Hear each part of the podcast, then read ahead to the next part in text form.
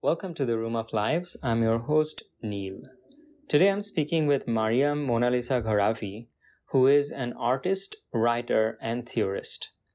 Monalisa did an MFA in film and video and a PhD in comparative literature and film and visual studies at Harvard University and held a postdoctoral Fulbright and visiting professorship. She has been a lecturer in history and literature at Harvard and at New York University and Northeastern University. She has written several books and founded the Oil Research Group as a one woman artist collective that explores the relationship between oil and data. She lives and works in New York.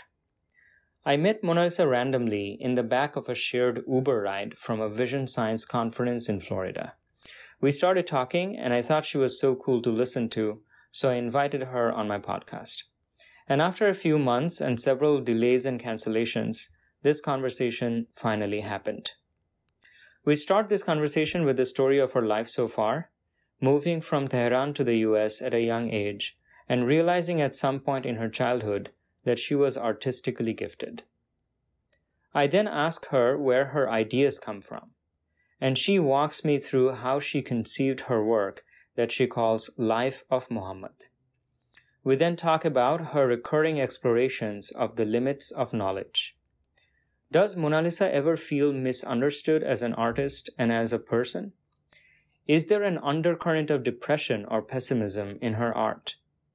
And does she feel that the world is ending? We then talk about serendipity in our lives, its relation to Carl Jung's idea of the collective unconscious, and collective and intergenerational trauma. I bring up that her art frequently comments on politics, economy, and technology, all heavily male dominated areas. Is the current state and movement in these spheres influenced by a male ego run amok? Finally, I ask her about the role of religion and spirituality in her life.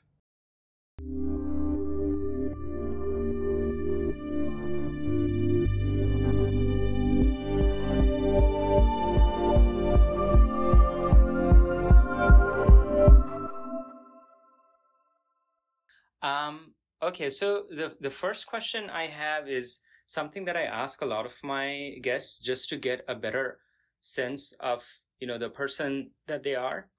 And um, so it's basically i'm just trying to get a little bit of an idea of your background not so much like your professional history because that can be found like online and things like that but a little bit more about more of your like early life childhood upbringing and then how did you get into you know doing the kind of like art literature poetry that you're doing today that's a really deep question. You know, it's a deep question. Mm-hmm. I, I sometimes wonder about telling that story and how much of it is like your story and mm-hmm. then how much of it is intertwined with the story of others, like your caretakers, for example. Mm-hmm. Um, I was born in Iran, in Tehran. Mm, I like okay. to think of it as like being born in the city of 20 million in a concrete jungle. Mm-hmm. Um, and anyway, I mean, that has a somewhat of a contiguous line for me with li- living in the East Coast, for example, or a city like New York, which for some reason gives me a lot of comfort despite mm. The the discomforts of urban living.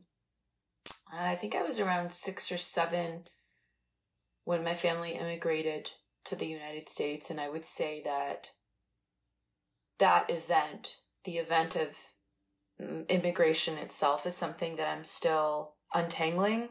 Mm-hmm. One, because it set up such a different pathway than were I to be the kind of person that was raised in the same country and culture and family and all of that, uh, and, and wasn't. And we also didn't necessarily stay in one place um, due to the circumstances of my upbringing and my father's obtaining of education and professional pursuits. Um, we were moved a lot. Mm-hmm. So it was that one move, um, like the move, and then the subsequent smaller moves to the point that I think I once counted it and it was 15 moves by the time I was 13. So quite Whoa. quite unpredictable yeah. and in some ways like stable and in other ways vastly unstable uh, kind of environment for I think a young a young mind, a young mm. person in uh, like I said in ways that I'm constantly untangling. Uh, I remember the very first time that I think I wrote something or created an artwork, and maybe this sounds juvenile, but I was literally a juvenile mm-hmm. uh, for consumption by a, an audience, and it was when I was seven at Fernbank Elementary in Atlanta, mm-hmm. Georgia and there's a famous astronomy center there too so imagine coming from you know iran you don't speak english uh, and then quickly you do speak english because you're so young and then you know this giant astronomy center and and a very interesting kind of environment. I really loved that elementary school but i overheard my teacher saying there's a contest and we should get the kids to submit to this contest. Contest. I think it was like you had to write a poem about friendship. Something like that. And so i just remember like sitting at my desk and doing that and then submitting it and winning. And then oh, the wow. next time the same thing happened and it was like draw something and i remember this because it was such a was it the 90s yeah it was such a moment and it was like you remember dare like say no to drugs kind of things so it was like, how do we get the kid? We have to set up a contest to get the kids to draw something against drugs. And I mean, who? How did I know what drugs were? I don't think I knew what drugs were, you know.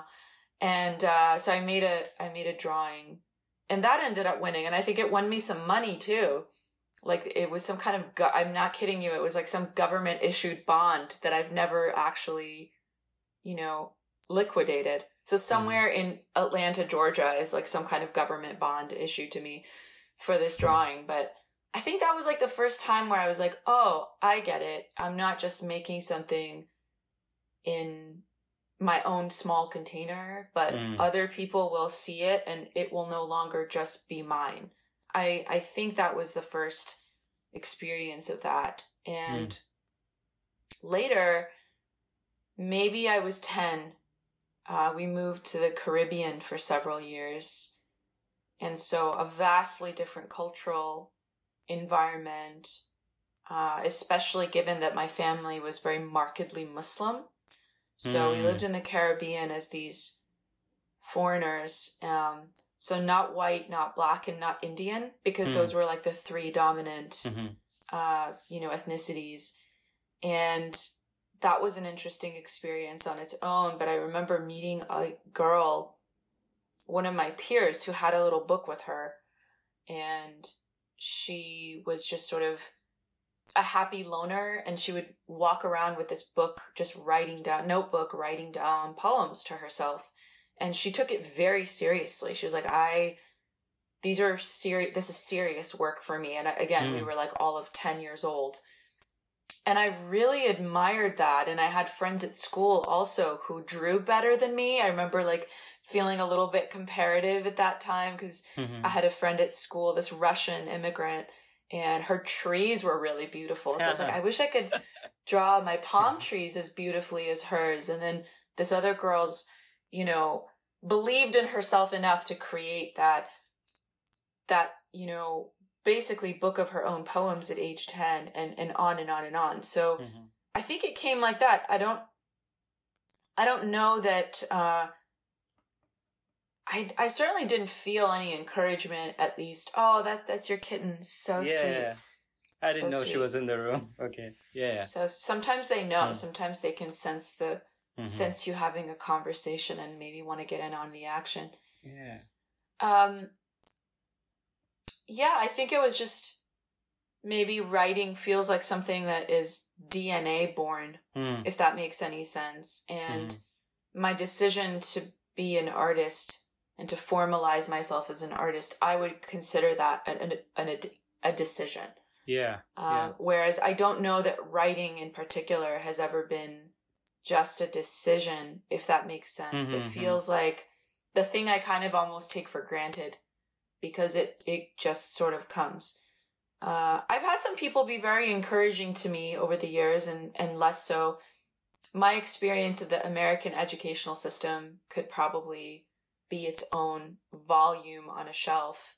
Very, very, sometimes tr- very traumatizing experience of U.S. education, and then sometimes, especially in high school, where I had teachers who were very encouraging and took my writing and took my work very seriously, uh, it went in the other direction. But I definitely remember more than one instance, and they were often white, middle aged, middle class kind of teacher profiles in all sorts of you know environments and states and schools that I grew up in that really cast doubt on what I was doing. Mm. Uh, my first experience of detention was in that same school and that I mentioned before in elementary school. And it was because I finished an assignment earlier than the other students.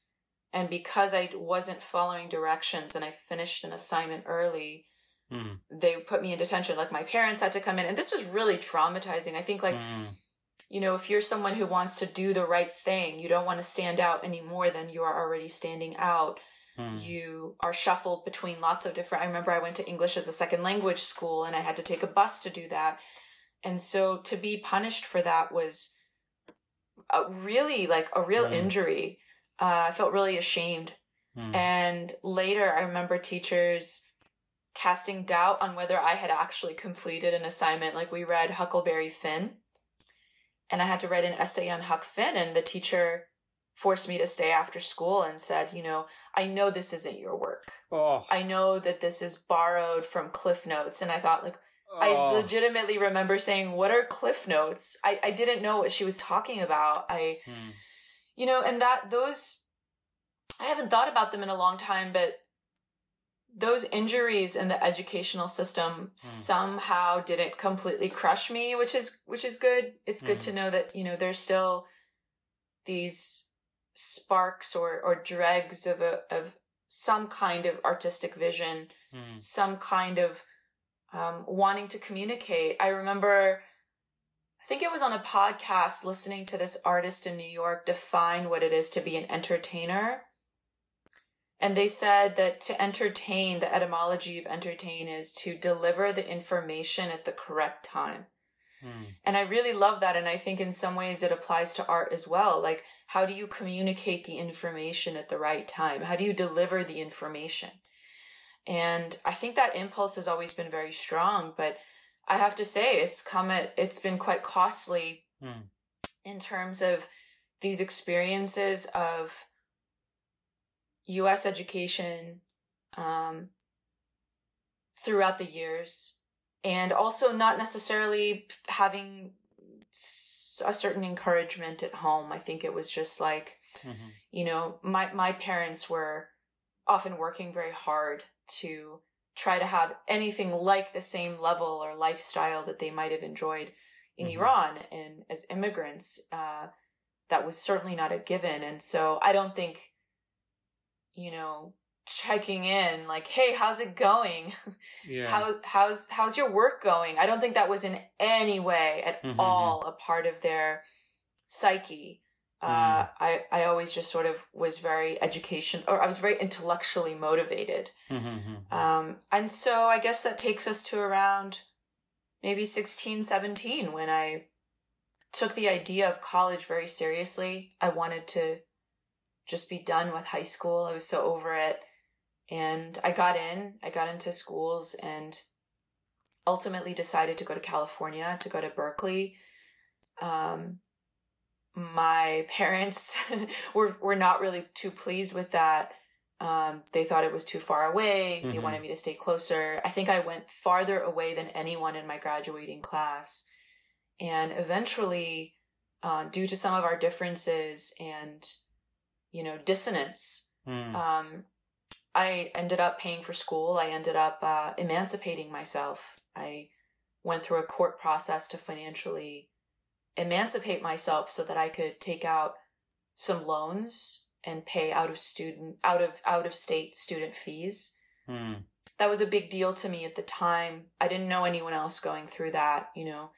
Um, I was very excited to be at a school like Berkeley where as one of my black classmates said, he felt like a pixel on a computer screen. Um, and I think I don't want to take away from his experience, but I certainly had moments of feeling that way. It's like 40,000 people all stuffed in this space together. And I was working a lot. I was mm. really excited by by the level of education I was getting there. A lot of a lot of it actually taught by graduate students, so you can see the the fraying of academia already in these early 2000s when I was in college, but really smart graduate students and and professors and didn't really have any I didn't have an ambition to go to graduate school at all. It mm. never crossed my mind. I can genuinely say that. I I think I was just sort of following a thread, following Ariadne's thread. And I worked under uh, a professor. Her name is Linda Williams. She's, um, I, I think, a leading light in film studies. Uh, she's someone whose whose work was up to then pretty important um, in surrealism and looking at cinema and sex. Um, she she wrote a book, a pretty seminal book on pornography, and she told me in her office like, "Hey, I think this thesis sample you you're writing, this is going to be this this this is a good writing sample for graduate school," and that was the first time I think I had ever come to this idea that oh, I might just continue going, continue developing this uh, this intellectual fount and and so i did uh, i worked mm. for a year after college i worked in the film industry uh, which solidified my desire to never do that again i mean it mm. wasn't just the film industry it was like a kind of television and film industry which is which is profoundly uh, based on political um, the political will of the country because it's mm-hmm. based on grants and funding from the US government. It was a really dark time. It was after 9 11. So, very conservative vision. Um, I really didn't want to work in television in, in that industry ever again. And I decided to just go for it uh, and took Linda's advice and submitted some applications and, um, yeah, ended up in graduate school. Yeah, you know, um, something that I felt even before, even the time that we were in the back of the Uber talking, is, um, and I'm feeling it again, is I feel like it's very enriching for me to just be sitting here listening to you. And as you were talking, I was trying to figure out why that is the case. And I have had this experience a couple times with some other people in my life. And I think it always happens when it feels like you're being very like real when you're like sharing. And i think a, a lot of the times when i'm having a conversation there are so many layers that have accumulated where a person is like doing something but i'm not really yeah so i feel like it's like kind of a privilege to be listening to someone speaking from like a very authentic and vulnerable place. Um and also just being very real. You have some kind of an exhibit coming up about that's called the life of Mohammad, and it's about uh, I don't know if it's coming up or it's already happening. Um, and I was just like looking through some of your art and things like that. And one question that I had was, how do you get your ideas? Like, is there a process to getting your ideas?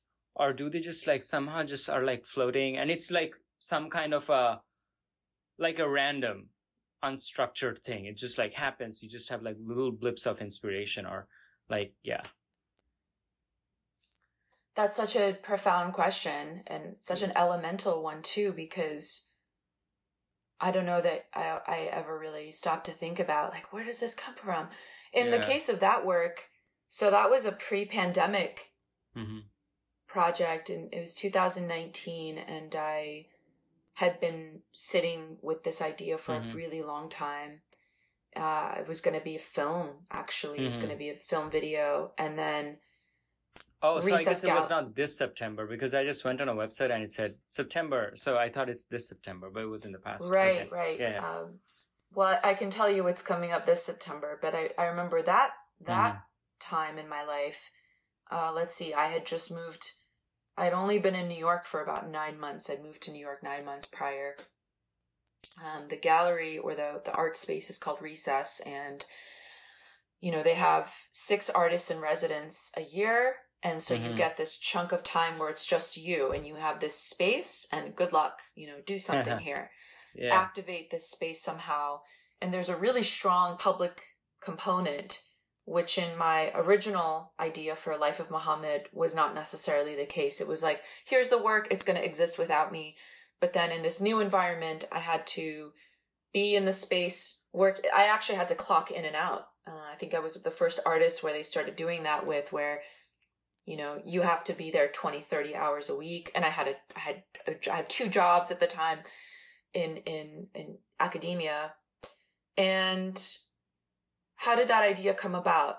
Well you know in 2001 after the attacks on the twin towers and this fomenting of what i think has always latently been in american culture but fomenting of Islamophobia and anti Muslim or even perceived to be Muslim attacks, there was a rounding up of about 5,000 men and boys mm-hmm. with Muslim names. Mm-hmm. Uh, and Muhammad is, of course, the most popular name in the world. It mm. also happens to be the name of the Prophet of Islam and all of its derivations too Hamid, Hamid, etc. Uh, in my own personal life, I had been affected by this. Uh, someone I loved very much in my life, a man that I loved in my life, had been also rounded up in this mm-hmm. um, in this way, partly due to his name, partly due to his political involvement and activity uh, in in righteous causes. And so I started thinking about that a little bit more deeply. What would it mean uh, to have men and boys all with the same name, mm. but somehow living a singular life. And that idea actually came to me to go back to your question where do ideas come from? Way, way back in high school. I went to high school in the DC area. I read a Washington Post narrative piece called The Life of John Smith. I'm sure you can still find it. Mm. And in fact, I, I, think I put a copy in in the gallery. But the life of John Smith united seven men and boys in this linear timeline from very, very young to mm. nursing home, as though they were one person. Mm. And this idea of crystallizing a life of possibility and not foreclosing any one ending. So here's John Smith at five. Here he is in his dorm room. Here he is working as an adult here he is as an, at a nursing home and so on sat with me and i think that just kind of latently sat there. And then you know this political socio historical historiographic whatever you want to call it major event happened. And it's somehow you know it doesn't it didn't happen in a in a his, in a merely historical way. There's always the personal tactile way it touches your own life and so I thought, what would happen if there were, mm. there was, you know, I gave myself a rule. They had to be Muhammad's in the United States. And by the time this work was accepted and funded, they had to be Muhammad's in New York. It's shocking how many Muhammad's there are in New York. Uh, and so I started doing casting calls, essentially auditioning men and boys named Muhammad, not for a political roundup, not for um, any kind of mm. religious understanding of the name necessarily, but rather just a, a curiosity to follow these lives and consider what would it be like. The picture of the Muhammad in my call, the young boy who is sort of the face of the project is my nephew, my first nephew, Muhammad. And my father also happens to be named Muhammad. He's also in the project. Muhammad Ali is in the project. Uh, in fact, one of the audio playing in the gallery when a visitor walks in is the United States versus Cassius Clay, one of the 19 the 1970s mm-hmm. Supreme Court case where um, Ali's passport is taken from him, and he's essentially prosecuted as a persona non grata. Uh, really fascinating audio if you can get a hold of it. I'm sure it's online somewhere.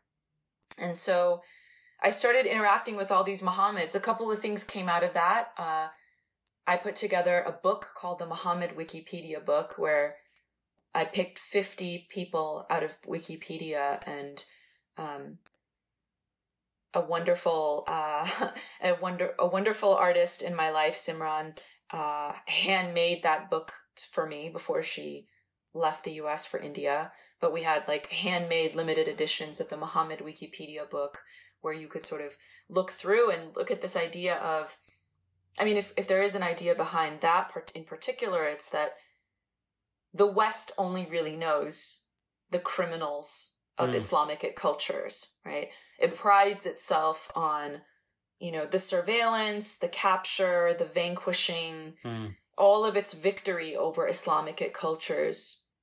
A great irony given the humiliation that just happened with the United States extracting itself from Afghanistan.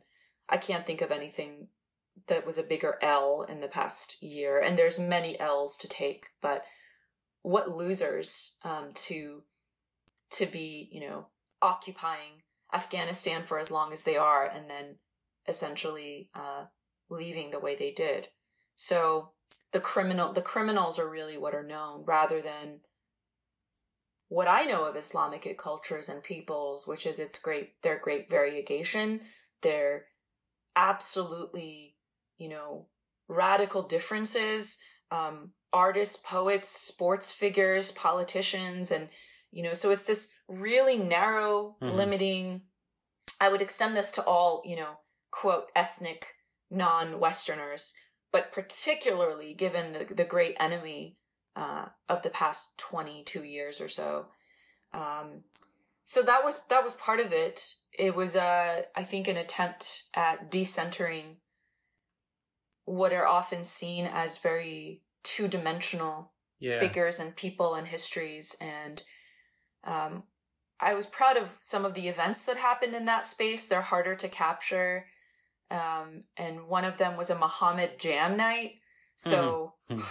these musicians that didn't know each other but were named Muhammad, but you know came together and we had a jam night. Uh, hopefully, I'll upload some of those, uh, including my. You know, they invited me on the mic, which was interesting, but maybe I'll upload that sometime soon.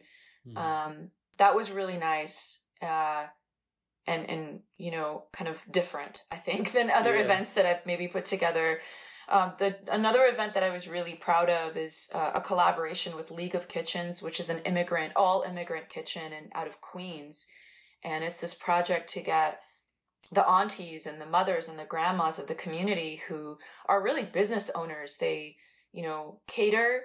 They do classes. I think mm-hmm. we had Uzbekistan, Bangladesh, and Iraq were the represented countries, and these women came, they presented their work, presented who they are. I think one of them was a doctor in Uzbekistan before she emigrated here and talked about their lives, talked about their relationship to cooking. Uh, I myself am vegan, and so I requested, mm-hmm. you know, a vegan or vegetarian night. And that was really uh, different, especially since my project was all about men and boys, mm-hmm. but to bring in the women um, aligned with some of the cultures that the work touched. Mm-hmm. And finally, the very first event was on September the 11th, 2019. And I invited oh, I see. Mohammeds in the community in New York City. Sometimes I solicited them by literally going to different masajid, to different mosques, and actually giving out flyers. Sometimes, you know, uh, I think Islamic Center of New York, uh, NYU, led by Imam Khalid Latif, put out a call on his Instagram. Like I basically left no stone unturned to bring men men named Muhammad into the space. Hmm. And I just invited them to talk about their lives. And interestingly enough, even though I never necessarily prompted mm-hmm. 9-11 as a conversation topic, I think it was the first time that they had been invited to just speak about their own experience. And these are, yeah. you know, very different and and sometimes really heartrending experiences of loss of jobs, loss of income, um, physical attack, actually, hmm. to just you know being in the fray and watching that event unfold with everyone else. But I think it had been the first time that they were in a space together and like they mm-hmm. would say like that other muhammad said like you just said muhammad. So it, it also created a very refractory experience for all of the non-muhammads in the space. We were the minority and they were the majority. It was it was i would never do something like that again. It was very much to the time and place and the vision that i was invited to bring to the space and the collaboration I had with some of the people at Recess, including Anne Duplan, the curator. And I think I'm an artist who's against site specificity. Uh, I borrow that from the artist Ab, uh, who has a, an essay against site specificity. Uh, there's some, I'm troubled by some of the assumptions about that. And in this case, there was some aspects of site specificity, meaning New York City, but they came after. In other words, the vision, the artistic vision that I wanted to enact could have happened elsewhere. I wonder mm. what it would have looked like, say, in Atlanta, Georgia, in Berkeley, California, in Cleveland, Ohio, but it wasn't. It was in New York City. Mm. That profoundly opened up certain options and created opportunities that I only would have been able to have in New York City. Mm. And um yeah, I it's it's one of it, it actually became my first up to now my first solo exhibition in New York because there was a sort of like final you know mm-hmm. uh, i don't want to say product but after this process of almost three months of work in this space there was an invitation for people to enter the space and be activated by it i'm also really proud of a collaboration with a group of young people at recess called Assembly. They are it's a court alternative program. So in in in lieu of incarceration of young people that have been, you know, court mandated, Recess offers an apprenticeship program where they can work with artists paid. And I was really excited. I had a my assistant Saint, and who truly was a saint, uh, also many members of assembly that helped screen print and create help co-create t-shirts that had to do with some aspect of the Muhammad vision including blowing up Muhammad Ali's signature for example and other things.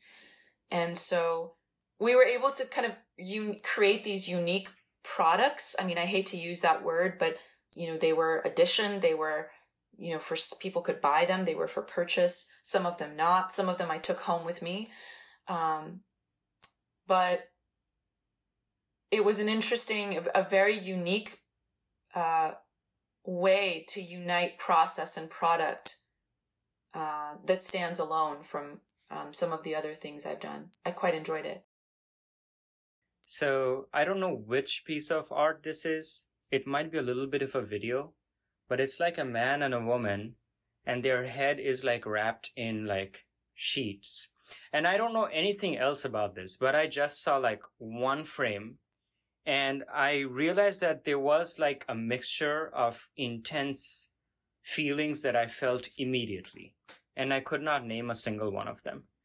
And but it, that image itself had like this very so you have to realize that you're talking to some guy from STEM. We have had like a little bit of back and forth about this. And uh, so for me, my my work is mostly to think in very explicit terms and try to communicate it very explicitly. When I do science or whatever, it has to be reproducible. It has to be falsifiable. I have to be so detailed that a different person knows exactly what I'm talking about, the exact numbers, and then they should be able to take my exact perspective. So I have to really like crystallize everything. And so when I see something like that, and I just get this feeling, a lot of questions come to my mind. One is, this is maybe not such a precise thing. The next person could feel a different mixture of feelings. And the other thing is that there's something new for me to see something which communicates a feeling, but it does not explicitly say, this is the idea in my head. This is what you're supposed to feel. And so I'm like very intrigued by that. And so I'm basically trying to like beat around the bush, but I guess my question is a lot of the times when you're making a piece of art, are you concerned about communicating the exact ideas that you have in your head to the person who's experiencing the art? Or a lot of the times, are you just like, I'm just going to give you a feeling? Yeah, that's a really interesting uh, dimension of it.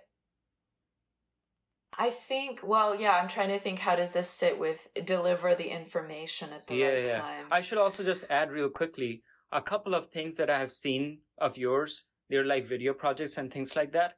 I feel like I can't exactly tell what the idea is, but I get a mixture of like almost articulatable feelings that I'm getting. But like, you know, like I am definitely getting like a lot of feelings and I, I, I can try to like word them there's something anti-authoritarian about it something like very like challenging and questioning um, but it's not always like very literal so when i saw that i was like uh, my mind seems to be struggling a little bit to to grasp this very tangibly so that's where my question is coming from you know it's interesting to put this uh, alongside what you said about stem and yeah. the idea that you know you get somewhere. Mm-hmm. Um, I think uh, defamiliarizing the familiar is bound to bring up some emotive feeling. Mm-hmm. Um, that's one thing for sure. I think if there's anything that unites what I do, it's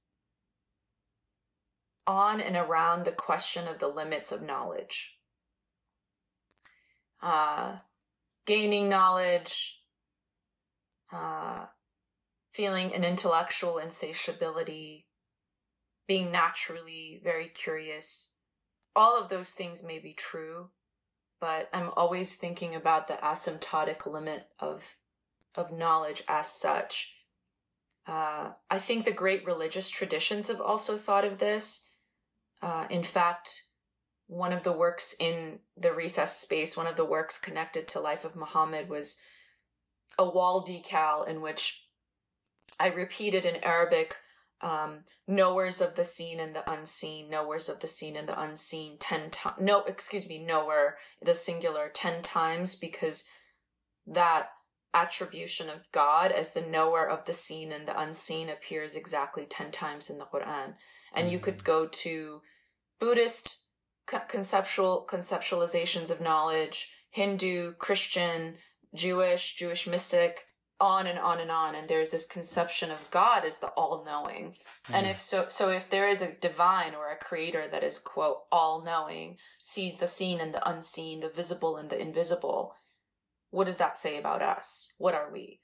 And that is definitely an impetus for the the the limits of knowledge that I care so much about, less than like I know in art school I remember a professor chastising me for there's not like a, a traceable icon. Like he's like, why can't I see this thing all throughout your work? As though, mm. you know, I, I don't know, I'm not a I don't know what kind of artist I was supposed to be according to this person, but it was like wanting it to be easy like just mm. re- repeat your repeat this signature thing always so i know yeah. it's yours and it's interesting what the, what that says about the professionalization of art what that says about the product and commodification of art mm. uh, and i'm deathly uninterested in that uh, yeah but in terms of the work that you're talking about it's it's a f- longer work it's 12 minutes film video called love script Mm. And in it, I had a woman and a man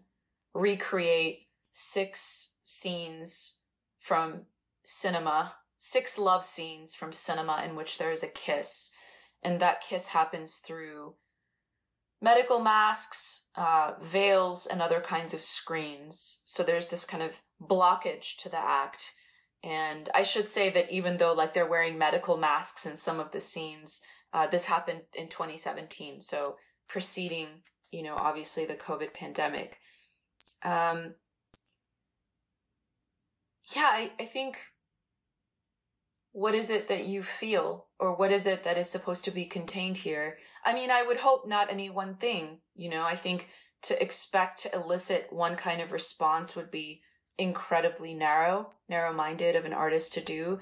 Um, one thing that I do think might separate art from, say, science, and this is not my opinion or fact, this is just something I'm I've heard and I think makes a lot of sense, is that in science you have a hypothesis and you set out to prove it.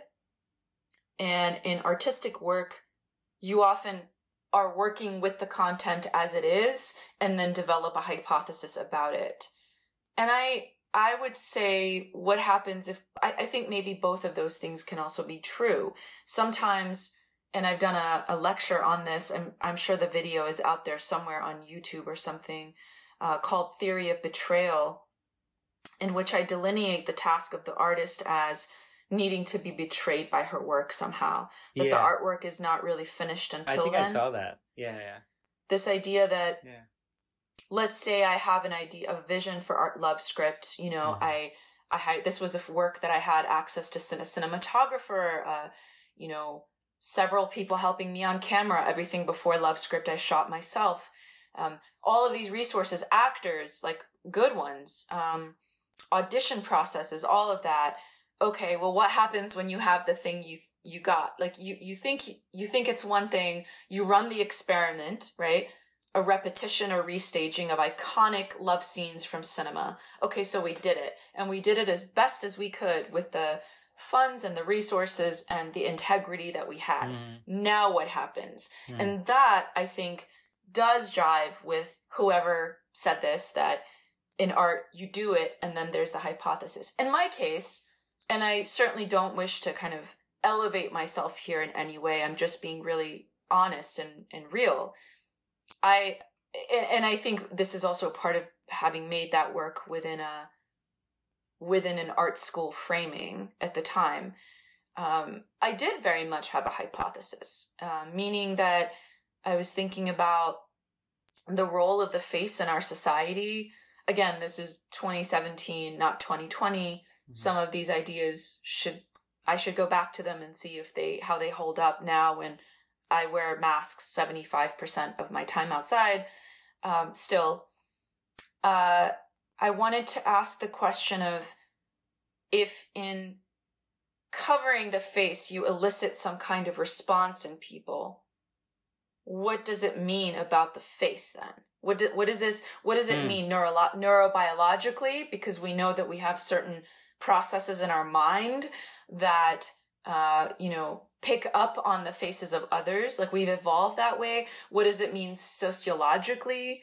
Uh, so I was reading Deleuze and Guattari on the quote terror of the face, which Deleuze says it, it is terrorful because it cannot be represented. It can only be repeated. When you have a face covered in public, for example, um, there's something terrifying about it. Is is his point? Um, so mm. and on and on, and all of the isms and all of the I, all of the things behind just one thing, just what happens if the face is not readily available to scan yeah. by a human or by a machine, like you a facial recognition system? You know, Daft Punk. Yeah, they had they wear these visors, and whatever they have to say scrolls past the visors. It's like these electronic music artists, and I don't know, they just maintain this public persona where nobody has seen their faces, but they they go to like shows and whatever, and they wear this visor, and whatever they have to say, I don't know how they're doing it, but the words like scroll past their visors. That that's how you know what they're saying. And I don't know, I yeah, I remember that. thinking about the celebrity use of covered faces, and this isn't recent, like with mm-hmm. Kanye West. This is like way back. Like I remember seeing images of Michael Jackson mm. uh, wrapping veils around his and his children's faces at airports, and it's a it's a little different, right? Because in that instance, you know who it is, but their mm. face is occluded from you. So mm. this this idea of divulging information or withholding information, I think. Mm-hmm. Is really at the heart of some of the things I think about in the limits of knowledge. In this particular, you know, body of work, um, for example, actually speaking of STEM, one of the works, I think the longest thing I've ever made so far, it's a little over 50 minutes, was a biographical profile of a woman, mm. um, an a former MIT graduate student uh, who has Bell's palsy, and woke up one day, and half of her, I think the film, the film is called Eve's Face. Half of her face, facial muscles degenerated and were no longer active, and she was like drinking coffee and coffee would spill out the other side. And you know she's just sort of like sitting on her bed with her boyfriend going like what's happening to me? And and uh we met in a really interesting way. I i answered the call for a ride share uh, to a meditation retreat. And she i lived in cambridge at the time and so did eve.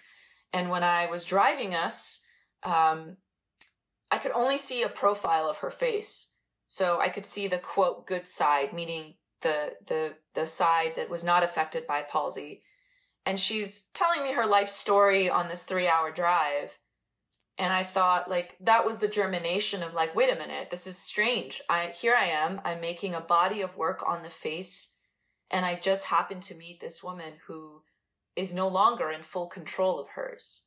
And she's a young woman she's beautiful she you know this this just happened to her and that ended up being, you know, an additional work alongside Love Script, but you know, it was uh serendipitous, but also, you know, when you know that feeling when you're you're obsessed by an idea mm. or you know what you're kind of looking for and it and just it keeps showing up. showing up. Yeah, like yeah, yeah. if I said yellow car and you went outside and all of a sudden you've never seen more yellow cars. Yeah, but in this case it was a a beautiful serendipity and, and I really give so much credit to Eve for being such a willing participant in the video installation I ended up creating, which actually I don't think I could ever recreate. It was a very mm. narrow room. And mm. as a mm-hmm. viewer, you're almost in, you, you're in, you go in this room on your left and your right are different angles of Eve's face as she's talking about her face. It's like the face is telling on itself mm-hmm. Mm-hmm. and you're wedged between it. Yeah. And the average time a viewer spends on a video work in fine art spaces is roughly six seconds. And her her telling mm. of her mm. face was so compelling mm. that I you know I had a clicker and I had assistants and also reports from people that a 52 minute film people had ended up staying upwards of 26 minutes in this narrow space uh, and i think it's due to what a compelling telling what a compelling autobiography she did of herself.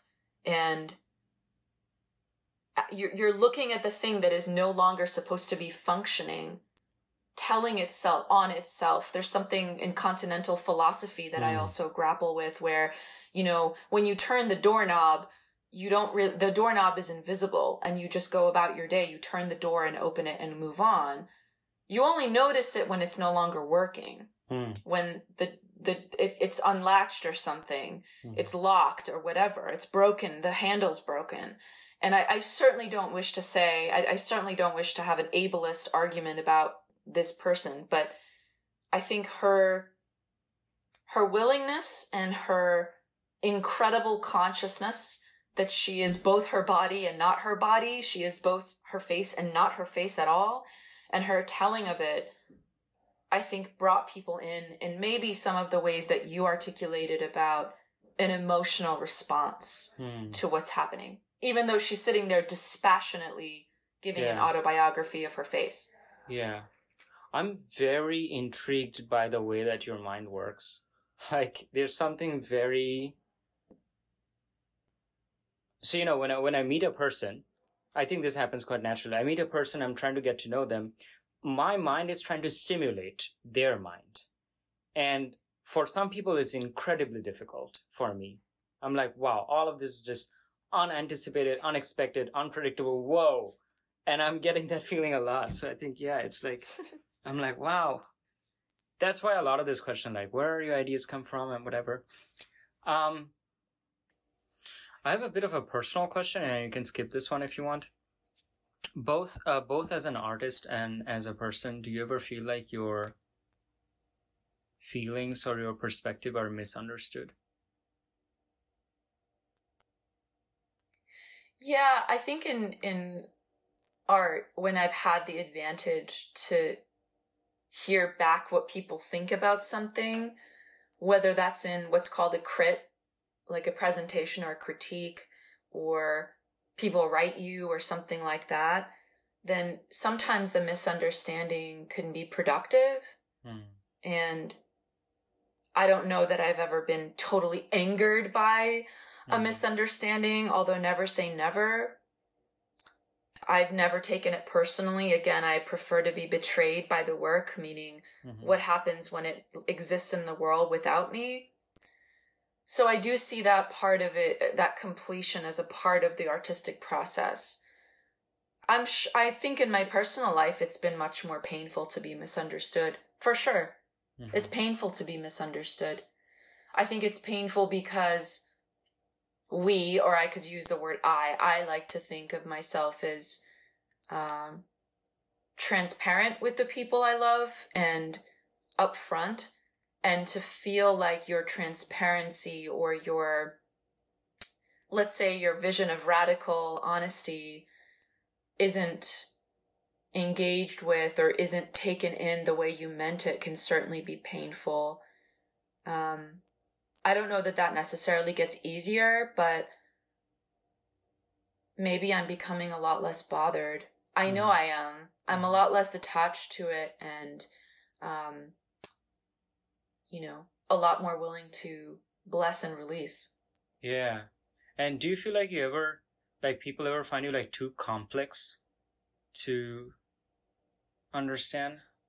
Oh, I've definitely gotten that kind of feedback. And I mm-hmm. think sometimes it's in the past it's been hurtful because you know i don't know if you have this experience but some children are like told that they're excessive mm-hmm. or they talk too much they think too much they're too much mm-hmm. and i think that's a very um, damaging idea mm-hmm. uh, it's a damaging practice for children and then what you like spend your life hiding or you spent your life effacing something and as an adult I'm trying to think where that's been true for me.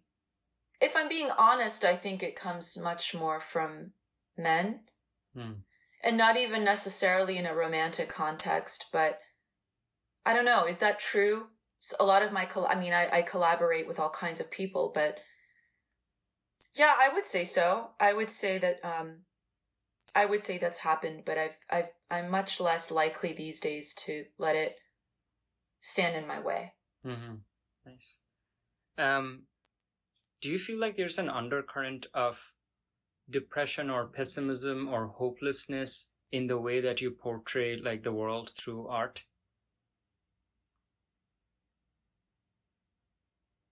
I hope not. I mean, I always think on um, Antonio Gramsci's famous dictum that optimism of the will, pessimism of the mind. Do I have that right? You're going to have to Google and fact check me if I have it right. But, mm-hmm.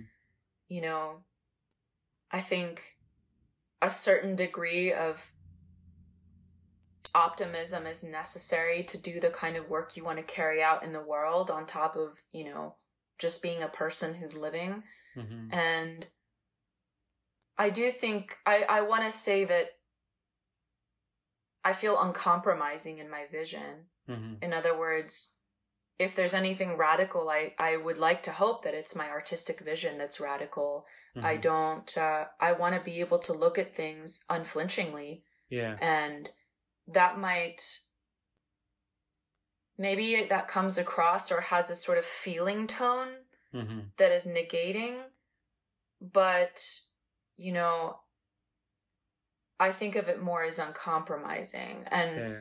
I'm not really quite all there yet. I mean, I I've said this before, I really admire Pasolini, mm. the late Italian film director, poet, novelist, teacher, journalist, among others. And I think he was also seen. I'm not comparing myself to Pasolini, but he's someone that I um, think of a lot in terms of being able to do all of the things he did under a fascist Italian regime and be an open homosexual. Mm-hmm. Um, I certainly don't agree with all of his ideas, but uh, he lived a very kind of stringent, um, critical Catholicism. But what I do really appreciate was his anti consumerism. And for an Italy at that time that was really looking to capital accumulation mm-hmm. for its breathing through fascism. Uh, in Portuguese, it's called desabafar, like moments of respiration amidst fascism. Uh, I'm sure, like a figure like Pasolini, who was so uncompromising in his objection to the commodification of everyday life, uh, came across as quite negating and I, I always think like how the world that we have is so much more complex. It's so, it has such a different reach globally. Mm. It's so much more interconnected and there's such a possibility. Well, what does it mean to be unflinching or uncompromising in that world? Mm-hmm. Uh, is I, I often think I'm not doing enough. Mm-hmm. Yeah, because I feel like when I look at your work, it's not easy and uh, like it's this uh, some kind of like a dark tonality, and sometimes I'm like, man, yeah, shit is fucked. so I'm trying to understand if there's like a bottom line where you're like, nah, it's gonna get better, you know. Um, you know, according to the Hindu mythology or cosmology, this is supposed to be the last of the four aeons of the universe, the last and the most corrupt, and then the world ends and it starts again. Um, and I've been hearing and sort of uh, talking a lot about apocalypse with people, especially with the climate change, and things are just getting so exponential. Like the human impact on the planet, no matter how fucked up shit we did, it was not at this scale. But everything is just getting like faster and faster and faster, and our impact is getting like exponential.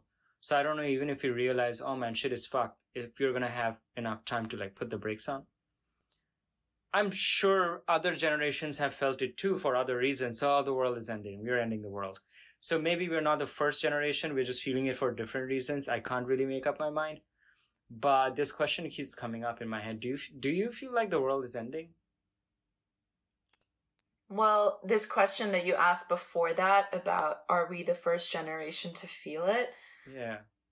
I'm going to go ahead and make the statement that, you know, I don't want to sort of say millennials are so special. Yeah, we're special because we've lived through four recessions in our working lives and we can't I don't I can't talk about Gen Z because Gen Z is just entering its working years. It's the years mm. in a mm. labor market.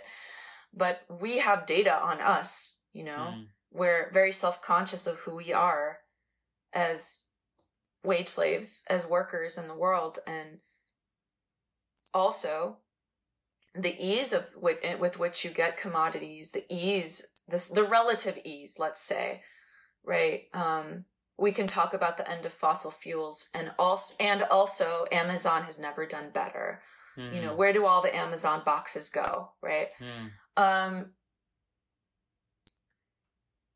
i think many ideas are ending I think it's the death knell of many ideas and that we're living through a very painful and regressive transition and response to the end of those ideas.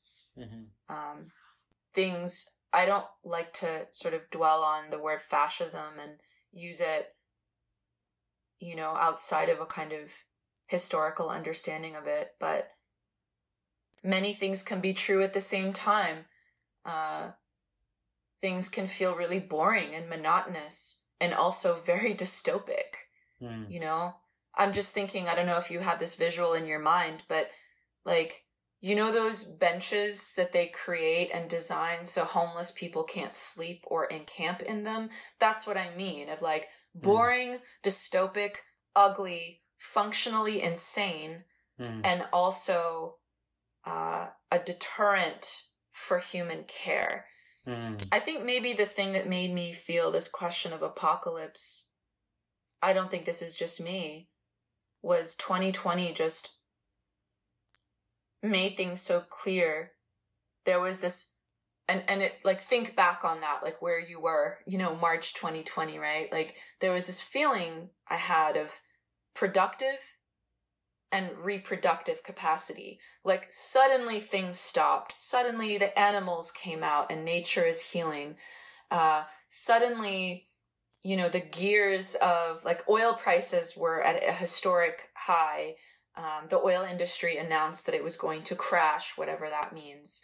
Um, and also, there was a resurgence of reproductive care. I don't just mean, you know, reproduction. I mean things like mutual aid. I mean neighborhood neighborhood cooperatives. I mean uh, a, a sense of understanding that we're all in this human muck together. And I feel that the pendulum is swinging much the other way. That the productivity and the expectation of cultures of productivity has is higher and higher and the capacity for us to understand our own reproductive care is lower and lower. Mm. Uh, whether you are like a, a mother without maternal leave or care in the United States, whether you're, you know, a gig worker who doesn't have a stable place to use the bathroom, whether you're an Amazon worker whose muscular and tendon exertions are measured by the company and kept as part of your portfolio these the collapse of the collapse of a reproductive understanding of who we are as human societies is something that i feel is an apocalypse. Mm-hmm. and and yet we've never been more productive as human beings. We've never you know what is it? Like unemployment is lower than it ever has been and no one saw that coming. The fed can't explain it et cetera et cetera. So mm.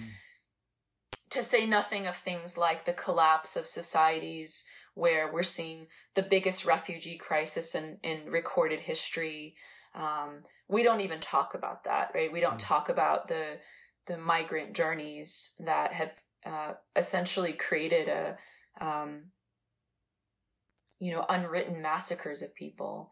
So when taken that way, it can be very, very low. You can mm-hmm. feel really depressed about it.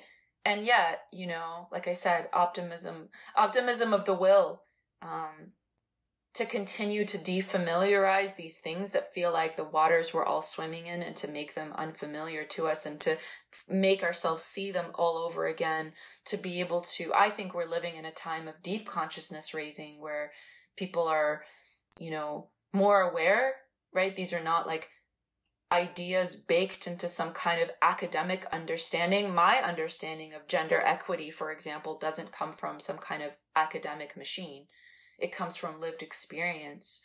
Um, and yeah i don't know we're we're living through something that remains to be written but why not us? Like why not be the ones to help write it you know? Mm-hmm. the serendipity thing i had a i had a i had a thought about that. Yeah.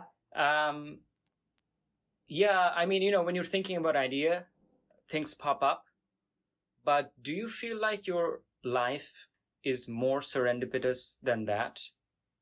Like, do you feel like magical, synchronistic, coincidental, serendipitous things happen? I have two responses to that question. Hmm.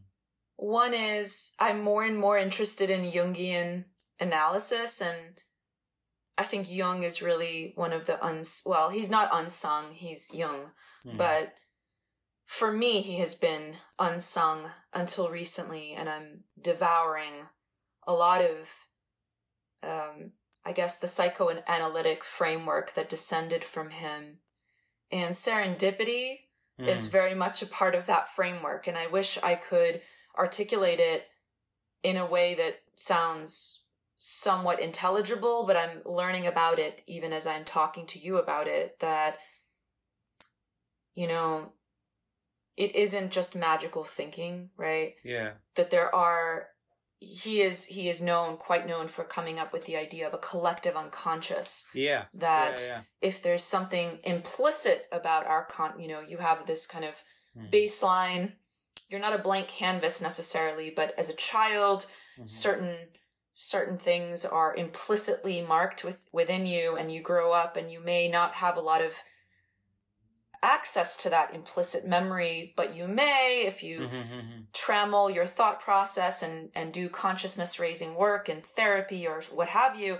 And then you can integrate implicit and explicit memory. That's a process of integration. So that idea alone is interesting. And then you try to mm-hmm. imagine his vision of a collective unconscious. Oh, so yeah. in that sense, it makes so much sense that serendipity is not some kind of, right? The, the common understanding even my own sometimes of like i can't believe this is happening that it's yeah. not actually magic. Yeah. um that's my first thought about it. Let me try to see if i remember my second. Yeah do you have a response to that before i talk oh, about the yeah, second? yeah. Yeah I, I'm, uh, yeah there's like a lot of you look like you have something to say and i really like your papaya shirt by the way oh, thank i know. you thank you thank you. Um yeah so the collective unconscious thing um, so I encountered this idea not through Jung, but through like a derivative thing. So there was a guy, he was a, a professor of religious studies who took 70 something really high doses of LSD. And uh, he, he did it throughout his entire life. He did it like in sort of secret. Nobody knew about it at his work.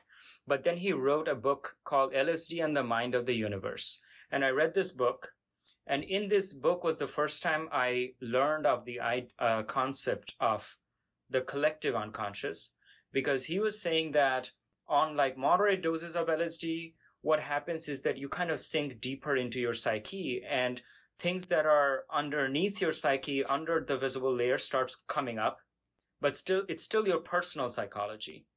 And uh, what happens if you go deeper than that is you start experiencing the psychologies of people and things that are related to you. And if you go even deeper than that, you can have the perspective or experience of whole populations.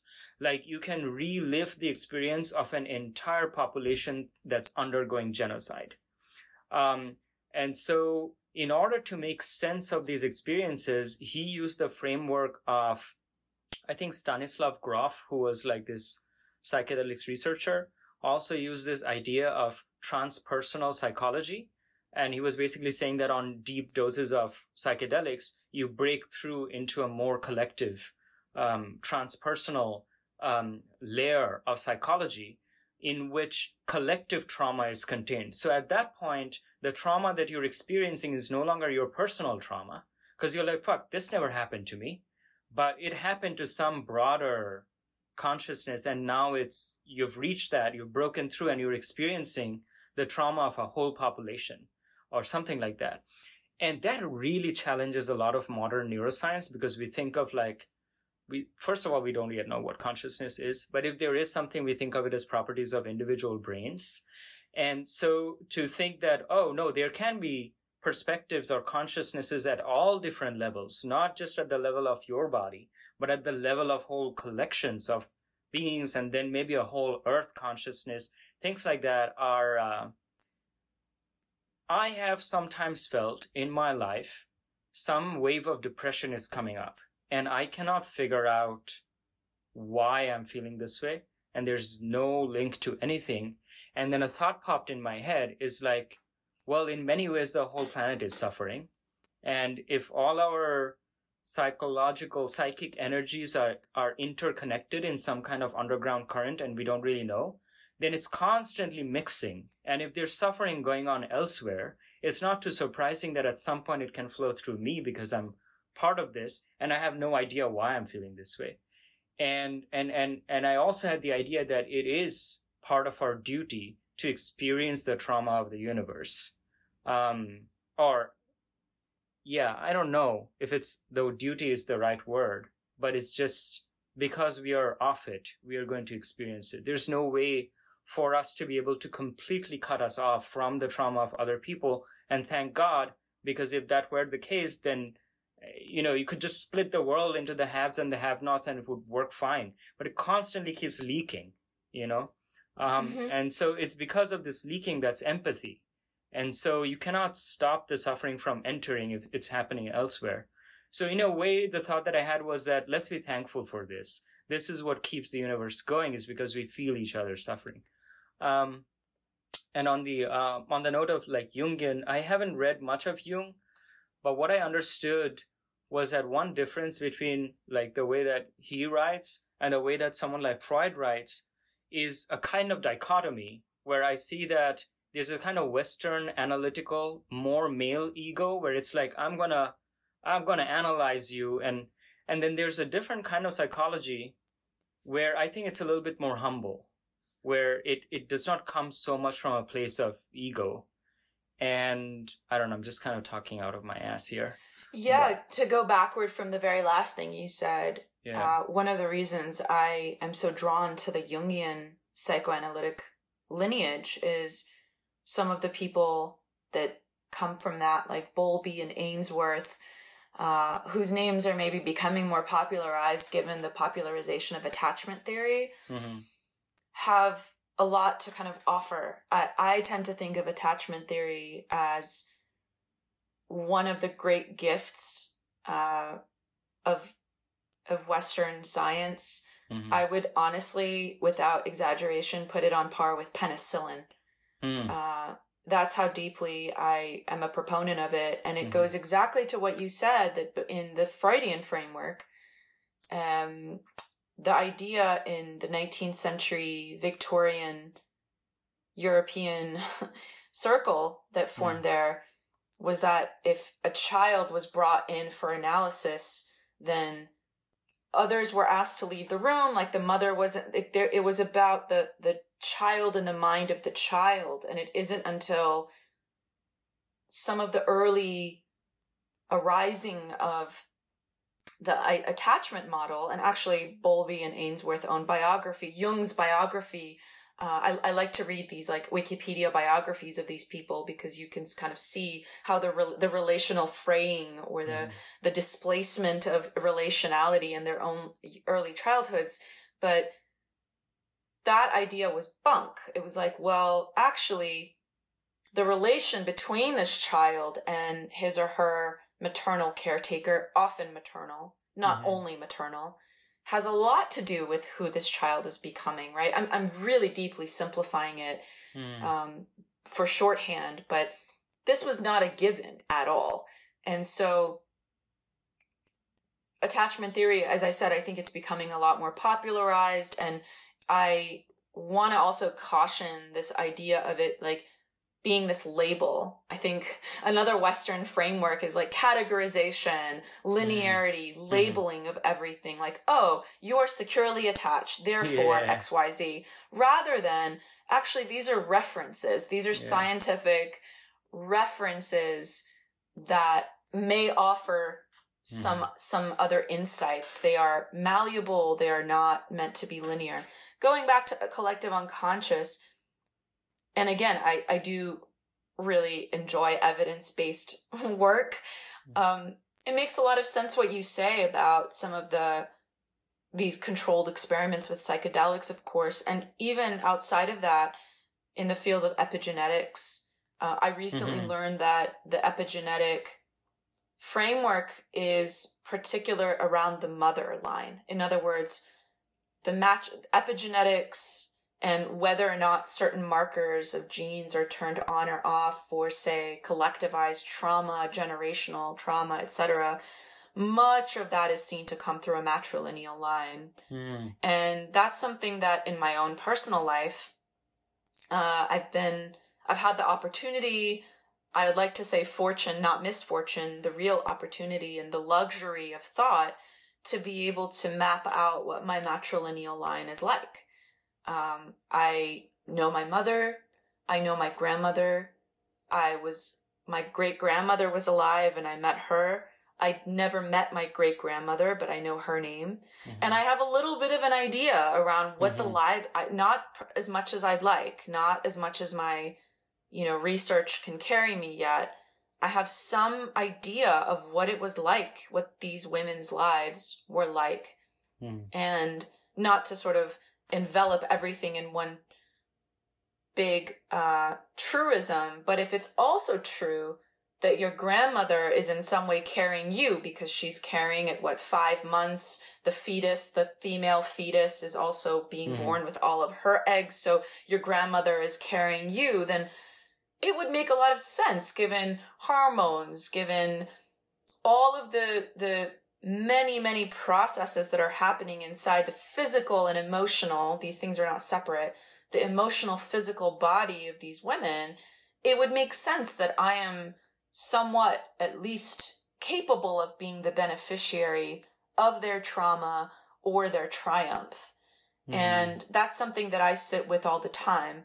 The second part I was going to mention to your question about the question you brought up earlier about serendipity is I don't know if this is related to what we're talking about, but um, I think what's been very dissatisfying for me as someone growing up in the culture, whatever culture you want to say, just growing up in this society is how much we're taught to centralize ourselves in our lives, mm-hmm. that we design our life, that we lead our life. And I want to question that. And I'm in the process of really deeply questioning that thesis. Uh, I know the work of many religions is to center not you, but to center God. Yeah. And whether or not, you know, you are the follower of a religion, whether or not you think of some of, of, of a divine creator, a creator, mother nature, the source, mm-hmm. or maybe none at all, or, mm-hmm. or the greater consciousness, or maybe none at all. Mm-hmm. There is something to be said for what I'm on now, which is not trying to lead my life, but instead follow my life. Yeah. And that that doesn't sit well with someone who's very controlling. I mean, I I, I think of most of us, right? Like I assume you're a millennial like me. Mm-hmm. Uh, to be in control of your life and to exact a kind of discipline over your life and mm-hmm. et cetera, et cetera, that is part and parcel of the emotional life of millennials, I would argue, because so much is out of control. The economy, the being worse off than any other generation before us, or being worse, being worse off than our parents, unlike any other generational mobility before us. Um, the the degradation of gender equity. I mean, the end of fossil fuels. I could keep going. Mm-hmm. So we are very controlling, I think, in our own lives to exact a kind of discipline and control. And I'm all for that. I you know, tried to wake up and failed to wake up at 5 a.m. today or woke up and snoozed the clock. So like something as simple as, you know, can you wake up the time that you want to wake up, right? But I'm, I, I think I mean in a much more expansive way. I've been reflexively asking myself this question of what would it look like if you followed your life mm. rather than led your life? What kind of acceptance would that require from you? And that question, I, I want to say that that's kind of a Jungian question also. Um, maybe not necessarily along the lines of serendipity or like I'm living mm. in magical thinking or I'm waiting for something to happen. Certainly not. Mm. Certainly not. Uh, all of us have ego. All of us have to get out of bed in the morning and put our pant legs or our skirts on one leg at a time. No one's going to do that for us. Certainly there's the place of, of an autonomous ego at play. But I've been trying to challenge myself a little bit more in terms of detachment from outcome and mm-hmm. what would it look like uh, to be accepting of the contention that I am a follower and not a leader of my own life. Mm. It's a radical rethinking than I think I, I have been used to. And uh, it's decentered it's decentered myself from my life in a way that is often uncomfortable and I think really necessary. And not because, you know, not because I'm trying to be somewhat more selfless or I'm trying to do anything. It's it's rather um it, it, it actually one of the ways that I've seen it play out is it invites a lot more personal responsibility, that's for sure. Mm. But also in other words, being very aware of what I can cons- what I can control. Yeah. And being much more detached from what I cannot control. Yeah. I sort of noticed that um, a lot of your art it feels like a commentary on the areas of like technology, war, industry, politics. And what I was thinking about, these are all very male dominated fields, like highly male dominated fields. And do you feel like the energy that's contained in these fields and the things that are happening in industry, technology, politics, the whole whole thing has to do with it being so male dominated? Or is that just a coincidental thing?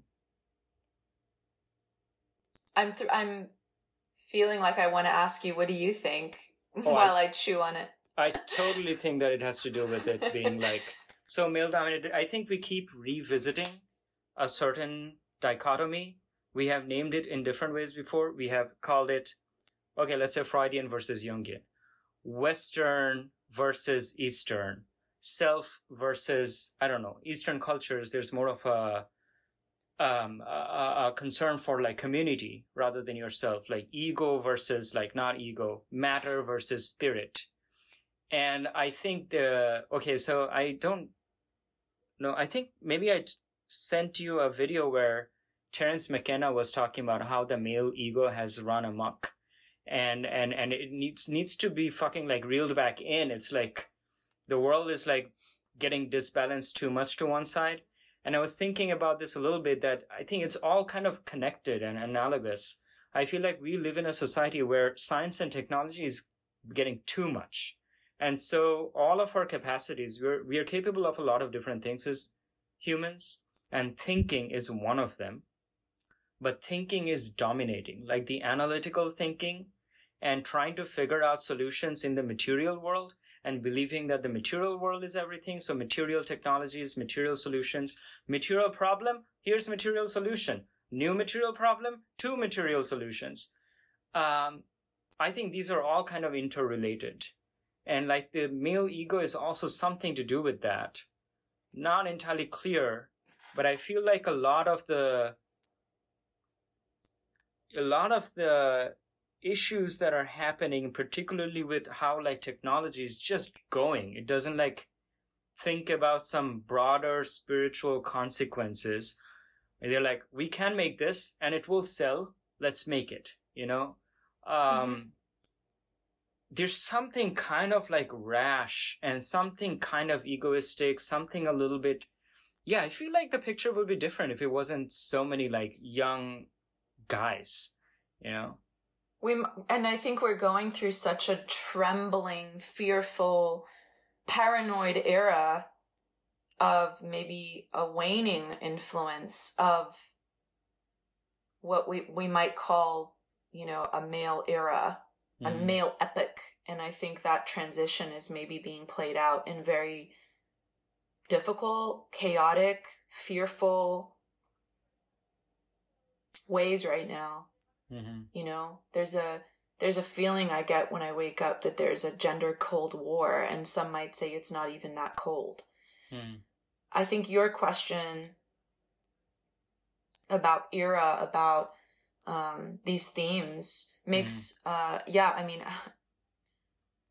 the short answer is yes um i don't know that i've necessarily thought of it that explicitly but more and more i am that uh i'm i'm writing a book actually right now on extractive economies and the mm-hmm. way that i entered that project is through petroleum mm-hmm. through fossil fuels um or any um, like fossil fuels for sure and there's a finit- finitude of fossil fuels we know they're going to end mm. you know but also things like mining resources and where who who gets to have them who who benefits from them who has the right to extract them and analogous to that is the world of data which is mm-hmm. seemingly infinite which is like, you know, data and metadata, just the two of us talking. There's going to be, you know, a metadata of all of the information about the file in which you save this yeah. and then the way your audio takes off into this the stratospheric internet and so on so seemingly it's infinite and hmm. uh, i also want to i think if i do my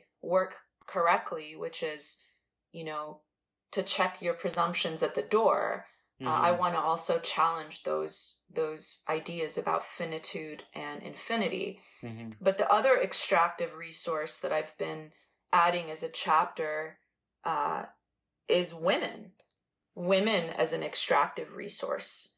Um, currently, the book is divided into chapters with D's, uh, and I'm giving a lecture in Amsterdam about this in October on dirt, death. I'm sorry, let me rephrase it dirt, debt, death, and data. And I re- realized that the book really needs to have a fifth chapter, and that's desire. And under the realm or the umbrella of desire, how women have been historically uh, as a class of people. Uh, there's no Holocaust to mark this. There's no, uh, you know, memorial for the witches at the stake. Uh, the female infanticide in so many cultures, including and up to the 21st century, um, the widespread degradation and humiliation of American women with the latest SCOTUS ruling, uh, this idea in the tech bro circles that all we really need is to just have a technocratic womb society like as seen in the film the matrix where you can just disembody the womb and that way we'll you know and it, of course how that sentence ends is never really completed. And then what? So we'll have you know wage slaves for capitalism? Like what mm. are we really talking about it's here It's like a brave new world. Yeah and it makes me ask the question of what you really want is a female biological function without the female. What you yeah. really want is to talk about the life of a fetus without talking about the pregnant woman person carrying that fetus.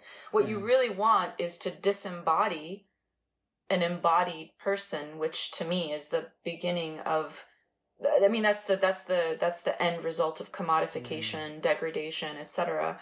Um, it's also about taking over control. It's like now we do this we well it's interesting you say that in the context yeah. in the context of Jung, and I don't want to say mm-hmm. like, you know, Jung is this genius and came up with all of this, but in that universe of ideas, mm-hmm. one of the things I've encountered is that there is an ur fear in the male that no matter what he can make or what he can do, he cannot make a baby.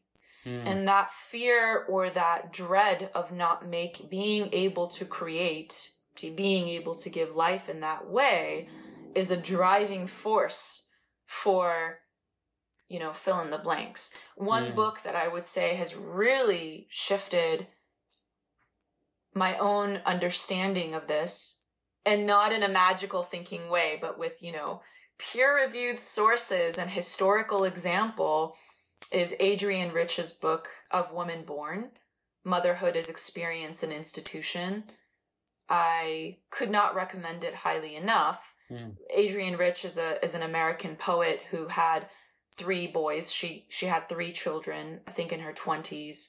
Her husband was an academic. Her career and her ideas and her artistry were always secondary to his academic career.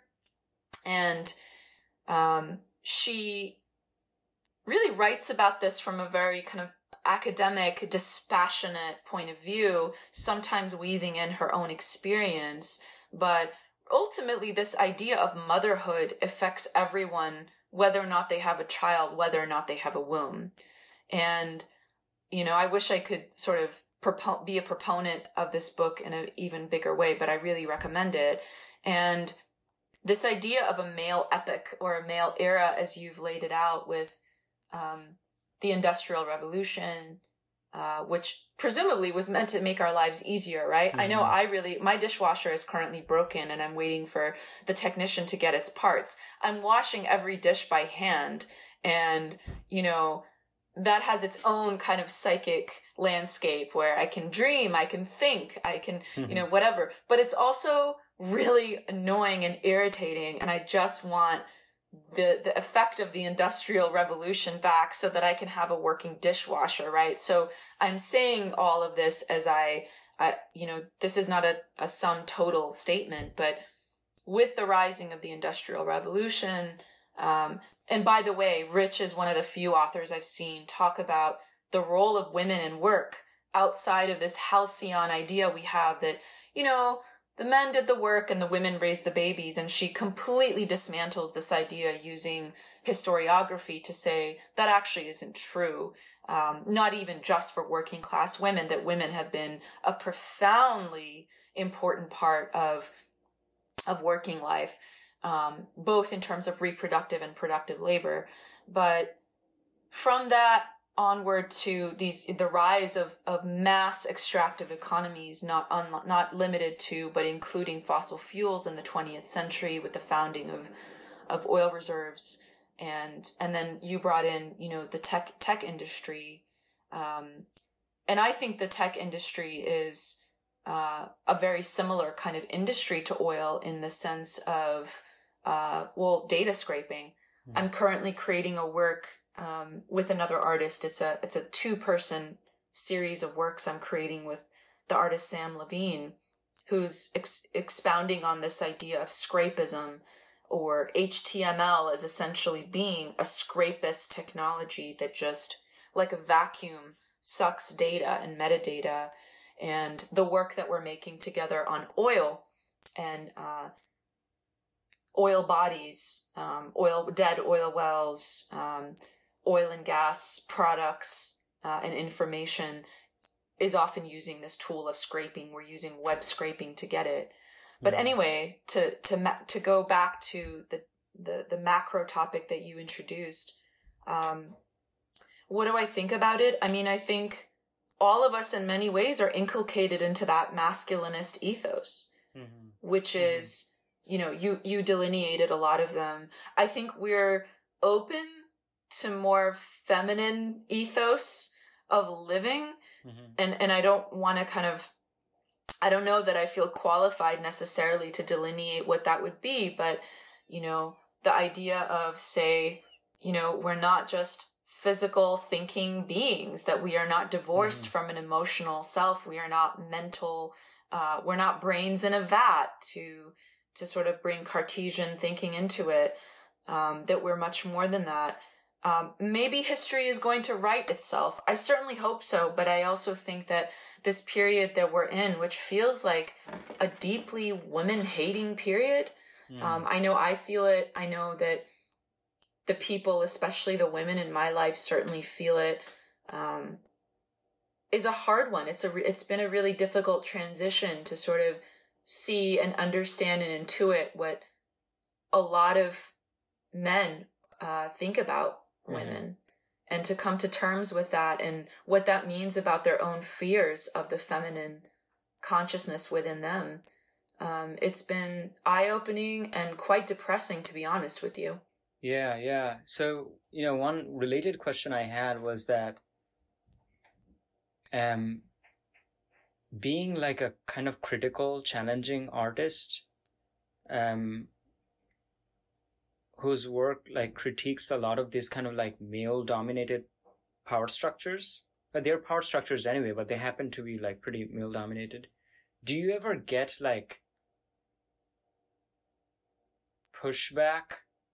Like hey you're not supposed to you know you go over there and do your thing over there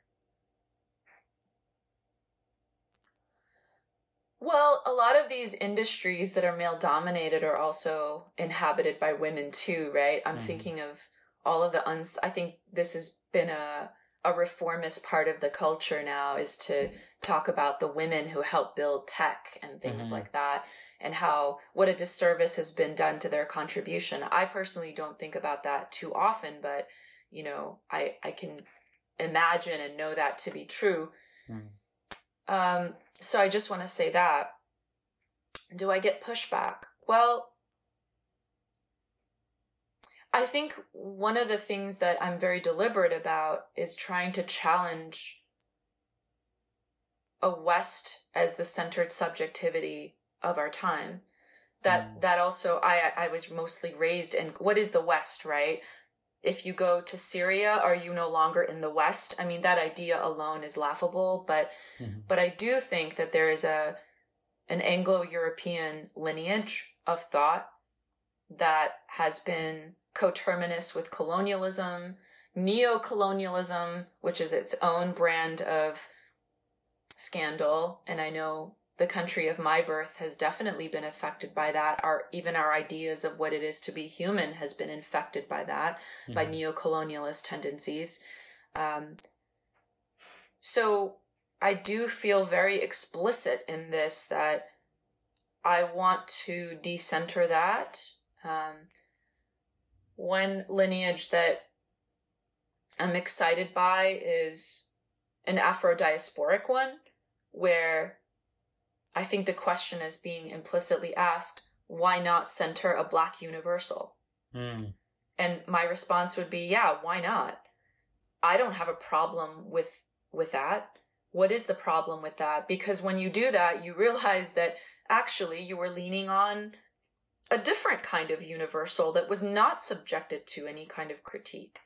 Mm. Um, so while I don't have something to kind of fill that center or role, mm-hmm. I do want to be in a position, if I can be, especially as someone who's been alive for the analog versus the digital, right? Yeah. Or the entrance into that, or let's say a masculinist ethos into a more possibly centered one, or a highly commodifiable culture. Well, I still think it's extremely consumerist and commodifiable, but as someone who's been at the precipice of that, I think maybe I can use that vantage point to be explicit that we should always be questioning a central or dominant narrative, whether, you know, including some that are very uncomfortable in our personal lives. Um, I, I do remember growing up, my dad saying this to me. This was one of his parenting moments that I remember with a kind of halo around it. Mm-hmm. When we'd first immigrated to the United States, he said, You know, you have the chance to choose what you want to adopt. In other words, if there's something about our culture, if there's some kind of practice that you're not into, you don't have to adopt it. If there's something about American culture that quote American, I mean, I'm going to put scare quotes around that, but the culture that we moved into, you can borrow. Mm. And, you know, that seems really obvious now, but I think to a seven or eight year old, it was, I felt very responsible around that idea that, oh, by having this mentality as an immigrant, as a traveler, as someone who is an outsider to this culture, that I can see it maybe more explicitly. My mm-hmm. eyes have not been so acculturated to it. You know, when you travel and just things, grocery stores, everything suddenly becomes unfamiliar to you. Yeah. I mean, there's a reason that's so powerful. It's powerful because back home, things have become very monotonous, routine, and familiar to you. And I don't know that you necessarily need to travel. Kafka never left Prague, mm. from my understanding. He never traveled to America. He wrote a, a novel called America. Um, but I do think that that has afforded me, um, in therapy, I am untangling all of the trauma it's created, but it's also afforded me a lot of benefit and a mm. lot of um, triumphant um, feelings around being able to kind of see through that and see through these centralizing narratives that I don't believe belong there. Um, my last question to you. There was a previous interview that I read where someone was talking about privacy. And you kind of likened the privacy to like free will and like oh we know it doesn't exist but kind of sometimes have to pretend at least like we do. I'm going to segue off of that. I'm not going to talk about privacy. But i was like oh is that what you think about free will? Actually think that we don't have free will. So what is the role of like religion or spirituality in your life? I think the free will part that you're talking about mm. was I was making an analogy to say, you know, like to go back to like the example of you have to have an ego, you have to get out mm. of bed and put your clothes on and brush your own teeth. Mm-hmm. Um, and and back to the question of do how much control do I have in my life, right? Um, I'd like to think that I have free will. But do I? I mean, how much of it is underwritten by my biology, my mm. hormones, the epigenetics, the generational trauma, the mm. events that I simply can't control? Like if I'm, you know, I don't know, in a car or on a bicycle, how much of the movements of other people are really under my control, and so on and so on. So, you know, human behavior is quite mysterious, but uh, I still need to live my life as though I have it. Mm. Um, what is the role of religion in that? Is was that what you said? Yeah, yeah, yeah. Well, I don't know. No, what is I mean, the role think... of yeah? What is the role of religion and spirituality in your life? In mine, that's yeah. a growing area and a growing question. I think um, mm. I read that Bell Hooks, the late Bell Hooks, who we just lost, uh, defined herself or or announced herself as a Buddhist Christian and I was really inspired by that. I was like, oh, can I be a Buddhist Muslim then? Um, I guess my my my sense of that the label is sure all of the above. I mean, mm-hmm. I was raised Muslim, but you cannot actually discuss Islamic theology or an Islamic society without mentioning what's come before it. So mm-hmm. much of Islam is built on the foundations of Judaism, for example. I mean, I would say that unchallenged. Mm-hmm. Uh, so many of the practices, let's say, um, and you know, in terms of the Abrahamic framework, but I think I've taken quite a ride with it. Uh, I, ironically or disjunctively, I think being raised within a very kind of with a lot of limitations, right? Like a, four, a, a I remember being told like there's four frames and you're within it, and being conditioned to think of myself as within some kind of frame made me really want to push the frame out and get rid of the frame. Um, some time ago, I want to say maybe 2016 or 17, I was exposed to Buddhist principles and wasn't, you know, meditating yet, or maybe I was trying to, but thought of myself as kind of a failure in that endeavor and went to study, went to study Buddhist lineage. Um, and funny enough, while I was there, what kept coming up over and over for me was the likeness of it to Islamic ideas or even ideas that um, ideas and practices and ways of being and being a constituted person in the world that I had learned in Candomblé, which mm. is an Afro diasporic syncretic belief system often found in Brazil, in the West Indies, Cuba, and elsewhere. And I've been exposed to that and that um, faith for in in you know in my twenties, and so when I was at this Buddhist retreat and hearing, you know, these, some of them people who are like lay people, uh, they're called householders and mm-hmm. others actual monks. Um, it was really astonishing how much it would bring up, you know, Shia theology in terms of justice and um, things that I had remembered reading and being exposed to. It brought up points in Candomblé about spiritual deities and all things, or even this idea of consciousness as uh, the uh, even the idea of the illusion of separation within Buddhism and therefore oneness. I couldn't stop thinking about how that was related to Islam and the oneness or the unity of God, and within that, a submission, aka taslim, or a surrender to a design that is that is does not have you at the center of it. So I'm trying to kind of unravel and uncover these things and allow for them to coexist. I don't have a lot of people to talk about this with. I tend to have people in my life who are, you know, maybe agnostic or atheistic in some way or have some semblance of a Christian heritage in their upbringing. I've been to Catholic schools, so I'm I feel pretty familiarized with Catholicism, given that I was, you know, in one in a Catholic school for three or four years. Uh, I went to Baptist schools as a child, so I was exposed to that. But I will say, um, I recently gave an NPR interview, like all things considered. Mm-hmm. Uh, I don't know if it's out or if it's going to be out anytime soon, but it was about the SCOTUS decision.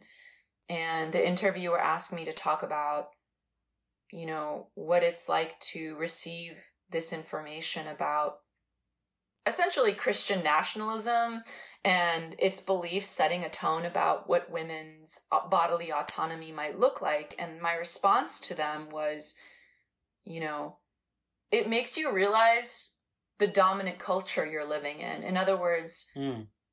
it gives evidence to the unity of church and state. The Supreme Court is not elected in this country, it's appointed. Well, why does that sound so different or so much less hostile than the Supreme Council in Iran, which mm. is subject to sanctions by the United States government? Why is that so different? Because if the majority of a nine person appointed unelected class of people, many with ties, documented ties to Christian nationalisms, in fact, bear it as being in a cult. That is mm. not my opinion. That is fact. It's mm. it's in the news currently. Um, what does that say for minoritarians who do not have share those beliefs in this country? And not just people like me, but you know, there's lawsuits now being launched by Jewish women who are saying, this isn't my belief my belief is not about, you know, a fetus as a person, nor is it an Islamic belief. And by the way, nor is it a Christian one, but we don't have time to get into that. Mm. Um, these are novel ideas that are led by people who speak on behalf of mm. great faiths traditions. We can have our opinion on what the, what the, whether the, those faiths are in fact great, but we're all under that umbrella. And I think that you know to go back to your point about depression and apocalypse i mean it's profoundly alarming. Um, and by the way afghanistan was invaded with that pretext right? We're going to go and save the women. Mm. we're going to go save these poor muslim women who are in cages. And actually i don't want to sort of diminish that idea right? Women are imperiled all over the world. I mean i think you were just in india we don't have time to get into the place of women in Indian society and and you know what's happening there. We can talk about sex trafficking in Iraq. We can talk about you know the epidemic of violence against girls and women in the United Kingdom.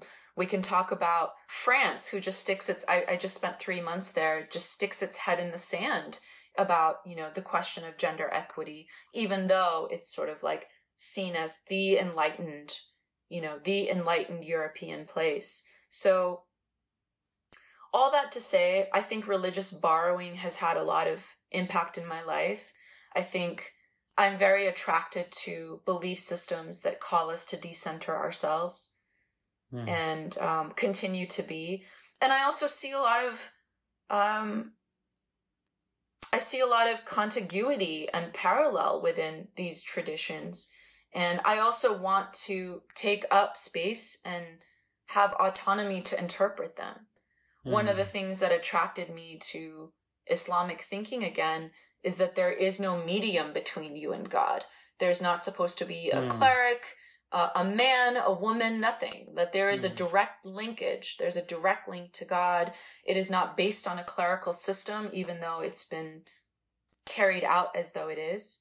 And so you know, I want to take up a lot of, I want to take up as much critical thinking, uh, as much autonomous um, debate, as much consciousness raising and feeling as I can to be able to deepen a radical vision, not just the artistic vision that we were talking about, but a radical personal vision.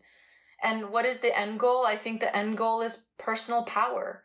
And personal power doesn't mean misuse of resources or you know being like the president of Amazon or something. I think personal power is moving through the world with a kind of code, mm. with an integrity and a personal code of what you're willing to do and what mm-hmm. you're unwilling to do. And I'm always updating that code. Um, I want to live with it. Whether mm-hmm. that makes me religious or non-religious, I don't know, but it's important for me to to be living in the in the path of personal power and being a part of writing that code of integrity for myself um, using multiple sources, a richness of sources. Yeah. Yeah, so um, yeah, those were all my questions. And yeah, I just think you're super cool, you know? And I feel like yeah, I feel like yeah, your perspective is like really powerful. And um yeah, I'm just really glad that we ended up talking in the back of that cab one time. And me uh, too, me too. I think it was, you know, serendipity to take it back there because I was gonna Uber from this conference to Tampa International Airport. and a friend of mine was like, "Hey, you should look at the ride board and take a ride share."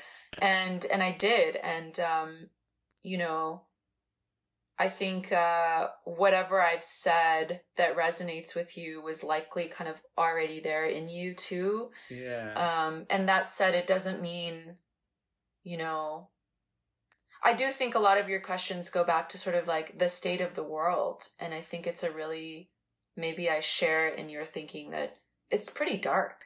It's a pretty mm. dark time, you know, we're still in like a pandemic. You know, like it's still there. We can talk about it as though it's not. We can live our lives as though it's not, but it is. And yeah. we're living in like the consequences of that and, you know, the profound isolation of people and the kind of like people like marinating in these ideas that get untested and they're just sort of like mm-hmm. Isolated. They're, it's so airless and anytime we could oxygenate our own ideas, yeah. um, to me, is very healthy. So I, I'm also grateful that I got a chance to kind of oxygenate yeah, some of my ideas here. Yeah, absolutely. Well, you know, I, I don't know what how I presented myself, but I'm actually like I'm pretty optimistic. A lot of the times when I think about, you know, the state of the world, the frame of mind that I have is as if that I am like some kind of a passive object that is just subject to everything that's happening. But uh, at different times, like I, I get off my ass and I'm like, hey, hang on a sec. Like I'm part of this living, breathing, animated universe, and I can also do stuff, and it ripples out, and I can start where I am, and I can do things and just start to affect positive change just around me, and then it kind of ripples out, and there's like enormous power in that too. If you and the more you believe in that, the more powerful it gets, and um, yeah, and I've seen it like this is why I was talking a little bit about the kind of power that I was feeling when I was listening to you. Like I feel like a lot of the time when you're like really manifesting the kind of authentic power, it doesn't even take much. Like a person can see you for 30 seconds and be like, wow, there was something about that. Um, so yeah, I feel like a lot of the time I try to stay in that, like, okay, I'm not just like a passive object that just receives what the darkening universe like it's also my job. Like i'm not just here to watch. I'm here to uh manifest a little bit of the kind of universe that i would like this to be. Um and i think somewhere in there there is like an infinite wellspring of optimism. Um like i think there is no I end.